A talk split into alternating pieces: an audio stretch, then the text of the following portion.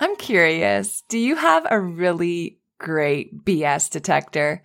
You maybe you're often skeptical of others. Are you really street smart? Would you say you're pretty self-assured? You often find yourself being the leader in the group. Maybe you even struggle to ask for help. Do you love a good challenge? Do you fight really hard for the causes you believe in?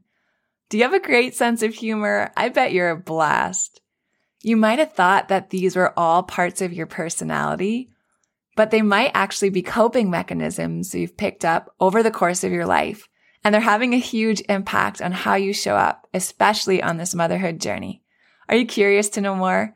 You got to take my personality patterns quiz. Here's what's going on. When you were a child, whenever an experience overwhelmed your nervous system, you subconsciously built a defense against that overwhelm.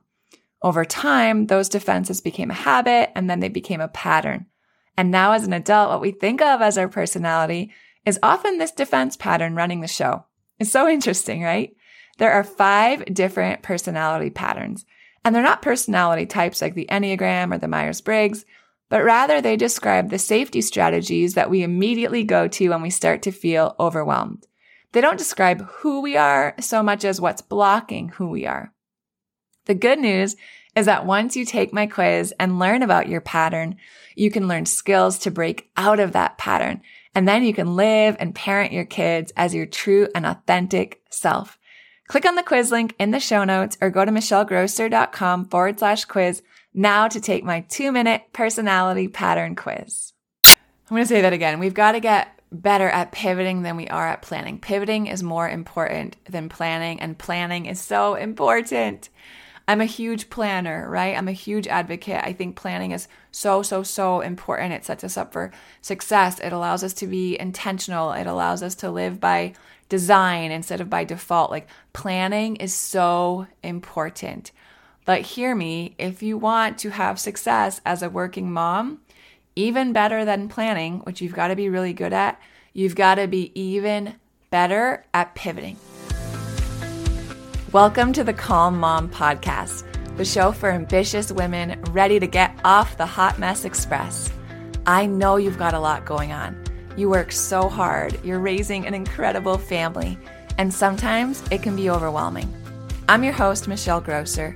I'm a certified master life coach, attorney, wife, and mom. And years ago, I was right where you are. I was running a busy law practice while raising a family, and I was on the fast track to burnout. I thought I just needed to be more organized or have better routines, but it was learning how to heal and regulate my nervous system that expanded my capacity to gracefully hold more of this big, beautiful life.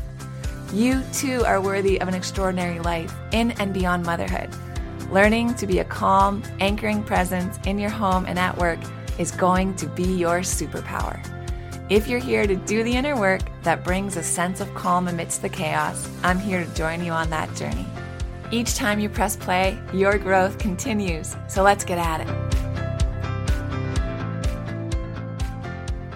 Michelle Grosser here, your master coach. Welcome to the Calm Mom podcast. Today we are talking about that elusive work life balance. Ah, work life balance. I feel like this is such a hot topic. It's something that so many of us struggle with, um, and always feeling like we're being pulled in a hundred different directions and finding that we can't really be present wherever we are because there's always someone else who needs us. Our mind is always at work if we're at home, and at home if we're at work. Um, and I get all of that, and I get that it can be really overwhelming sometimes. So, Today, I'm going to give you three mental shifts uh, for working moms that really helped me to better navigate my work life and my motherhood life and do it all, handle it all, hold it all with just more grace and compassion and um, make it all a little more enjoyable for me, at least. And I think it's going to help you guys too. So, I think, regardless of what your circumstance looks like now, if you've gone from being just like a working woman, a working professional, or like a working wife to the life of a working mom, like that transition will get you. that is not easy. And I know, at least initially, when I first got pregnant, maybe. And I was still working in my law firm in a big office, managing all of those things. Um, I was expecting that once I had the baby, I would still be able to show up at work and do the same things and work the same hours and have the same energy in the in the way that I was used to which I quickly discovered was just a ridiculous expectation that I had of myself, right? And it would always just put me in this tailspin of all the guilt and the anxiety and I had to really stop and be intentional about reframing how I was approaching being a working mom and what that meant for me and the adjustments I would have to make to be able to thrive in both avenues um, without feeling like I was just doing a crap job at, bo- at both of them. And I remember back when Amory was first born, so she's just about to turn six.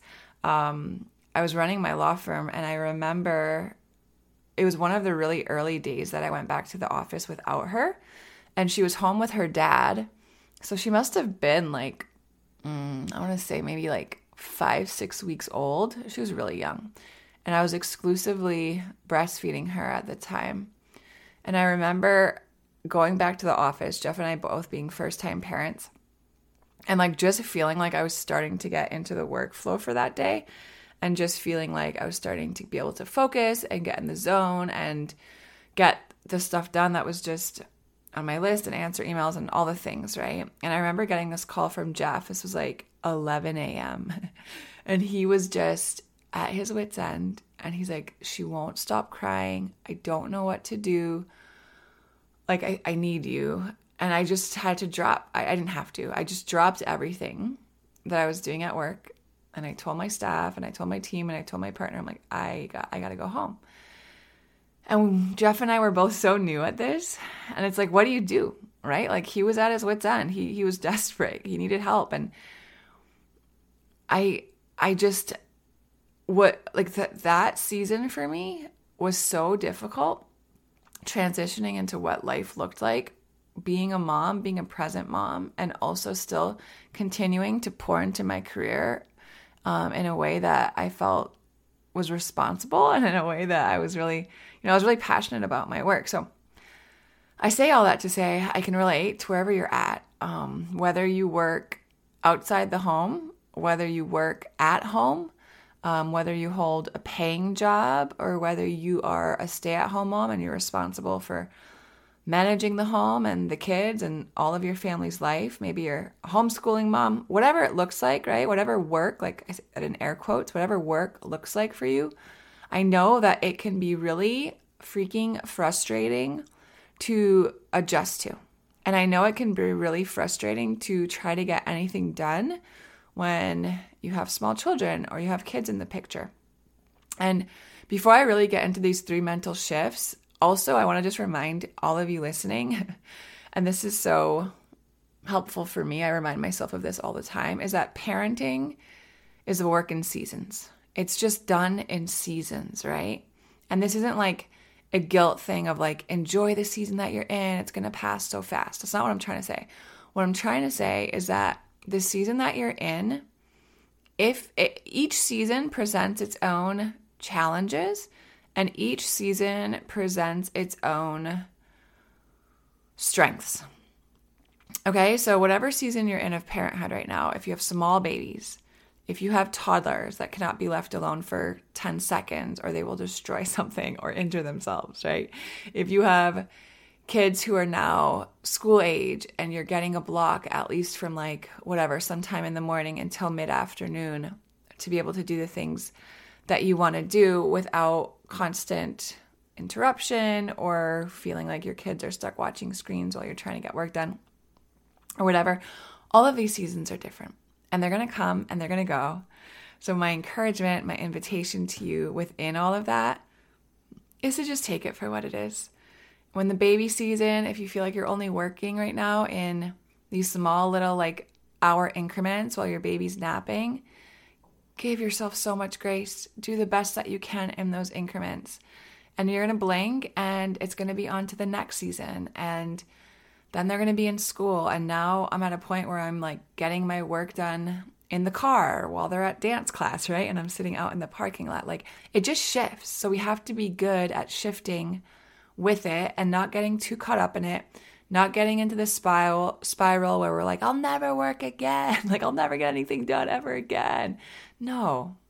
We have rough days. All of us have rough days. We have rough seasons.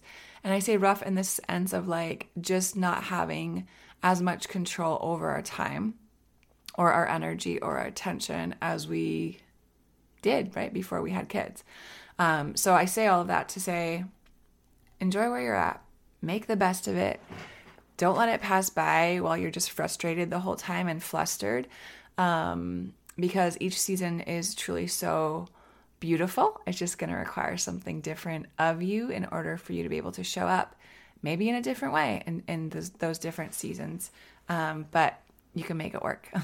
so let's go through it. Here are the three mental shifts that really helped me cope, really helped me just approach my work and life differently, healthier, I think, so that I wasn't setting myself up for failure and trying to work and be a really present, good mom and wife. Um, and doing all of it wasn't just so overwhelming that it was driving me crazy.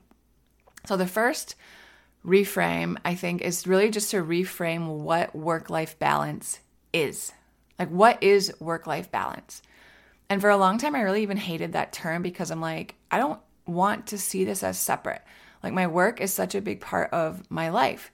My life feeds into so much of my work. Like, they really are integrated. And we hear that term a lot now, too, right? Like, work life integration.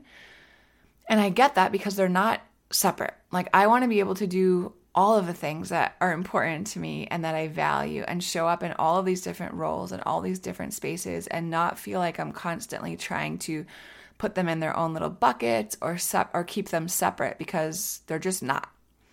And I think with the word balance, something that I really had to reframe within that term or that idea or the visual I had was I think for a long time, particularly early in my motherhood journey, when I thought of being balanced, I was really thinking of like these scales where whatever it is that you're balancing on the scales, like let's say it's, I don't know, grains of sand, right? That you would have to have the same exact amount, same number of grains of sand on each side of the scale in order for it to be balanced. And like, think about how precarious that is. Like, you sneeze and it's off balance, right?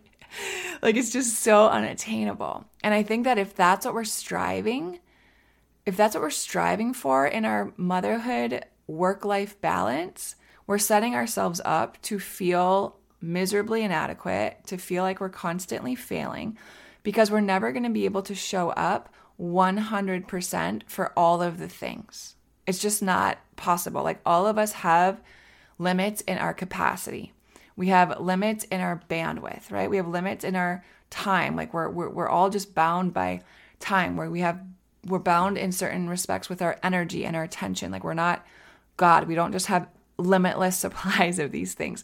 So we can't go 100% maybe how we used to um, at work and then also feel like we can also give 100% with our children or in our marriages or whatever it is that we're trying to quote unquote balance, right?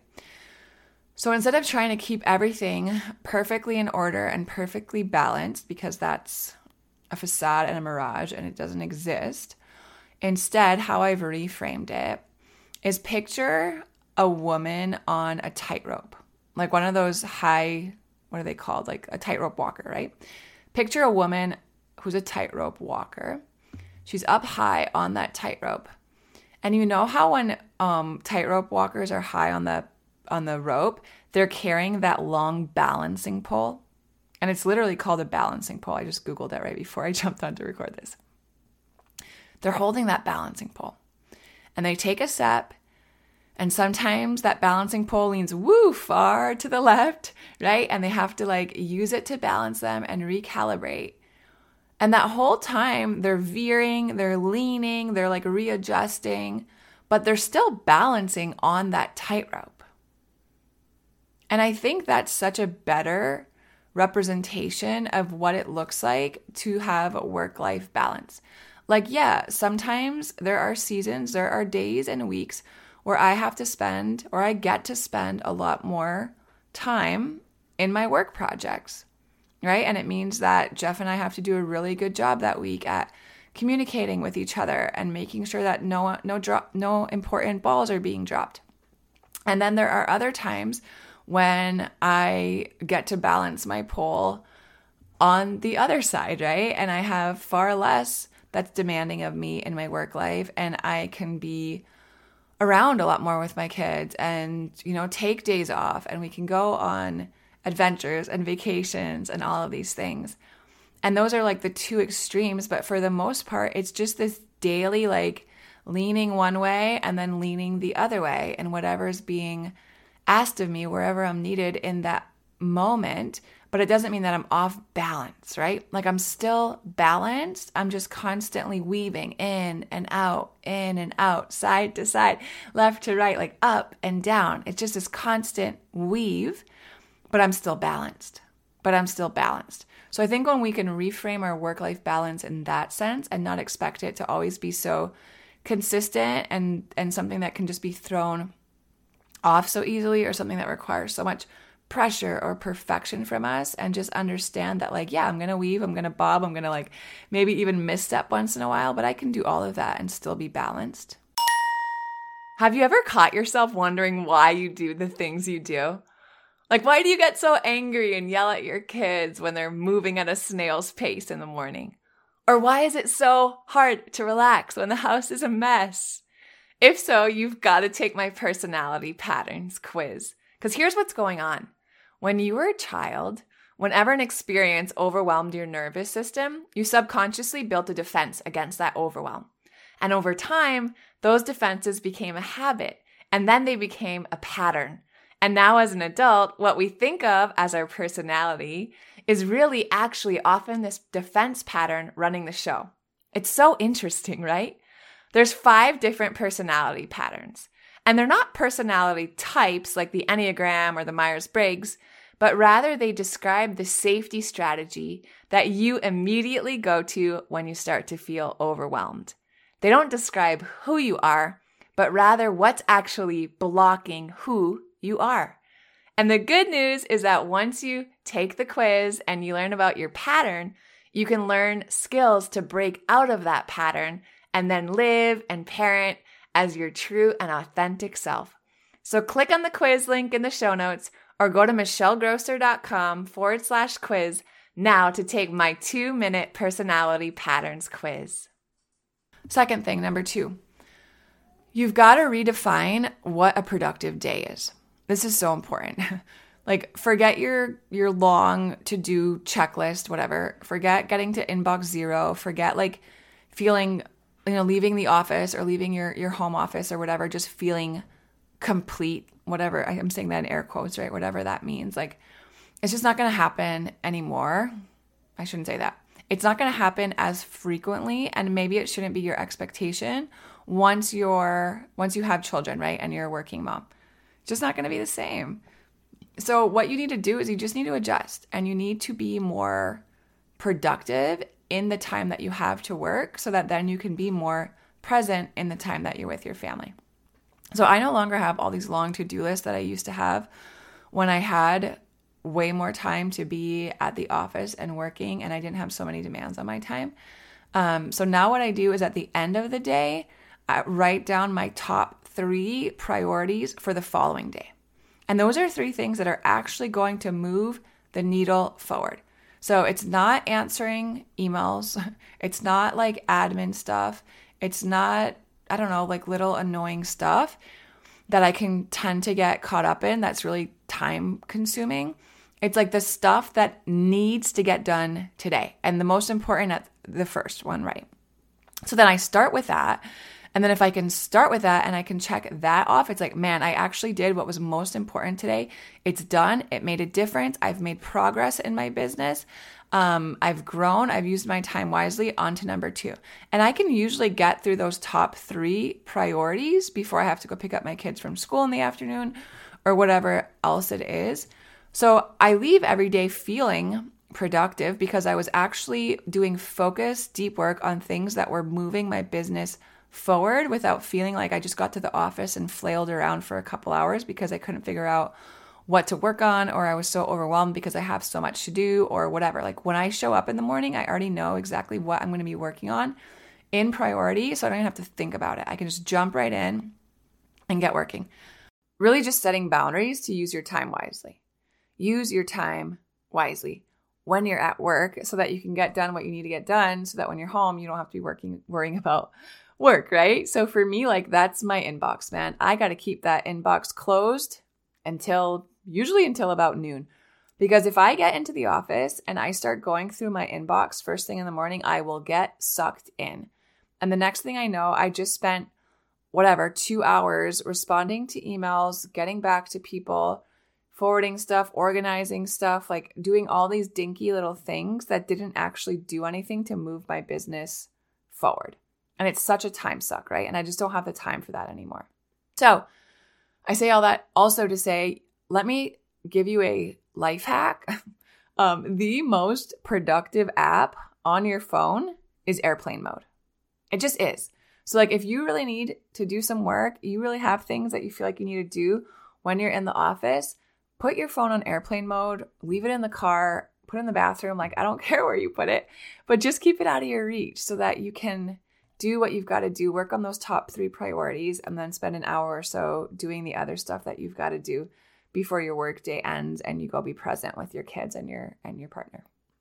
And then the last one there with defining a, a redefining a productive day is really to extend yourself so much grace and so much compassion because it's hard.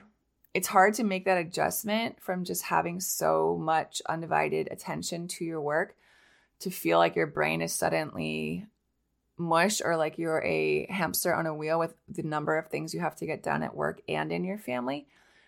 So just extending yourself grace.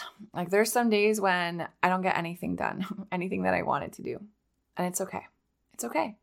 There are days when I am just feeling really tired. Like a couple nights ago, my daughter peed in her bed. And at like one in the morning, she ended up in my bed and she is a flailer and I just didn't sleep, right? And I'll be honest with you guys, like I just didn't get a lot done that day because it was tough. I was exhausted and I had a hard time focusing and I didn't want to record or coach or interview or all of these things because those require me to be really sharp and on my game. So instead of beating myself up about it and getting stuck in this spiral of like panic or guilt or whatever, like it's okay. I just gave myself so much grace, so much compassion. And guess what?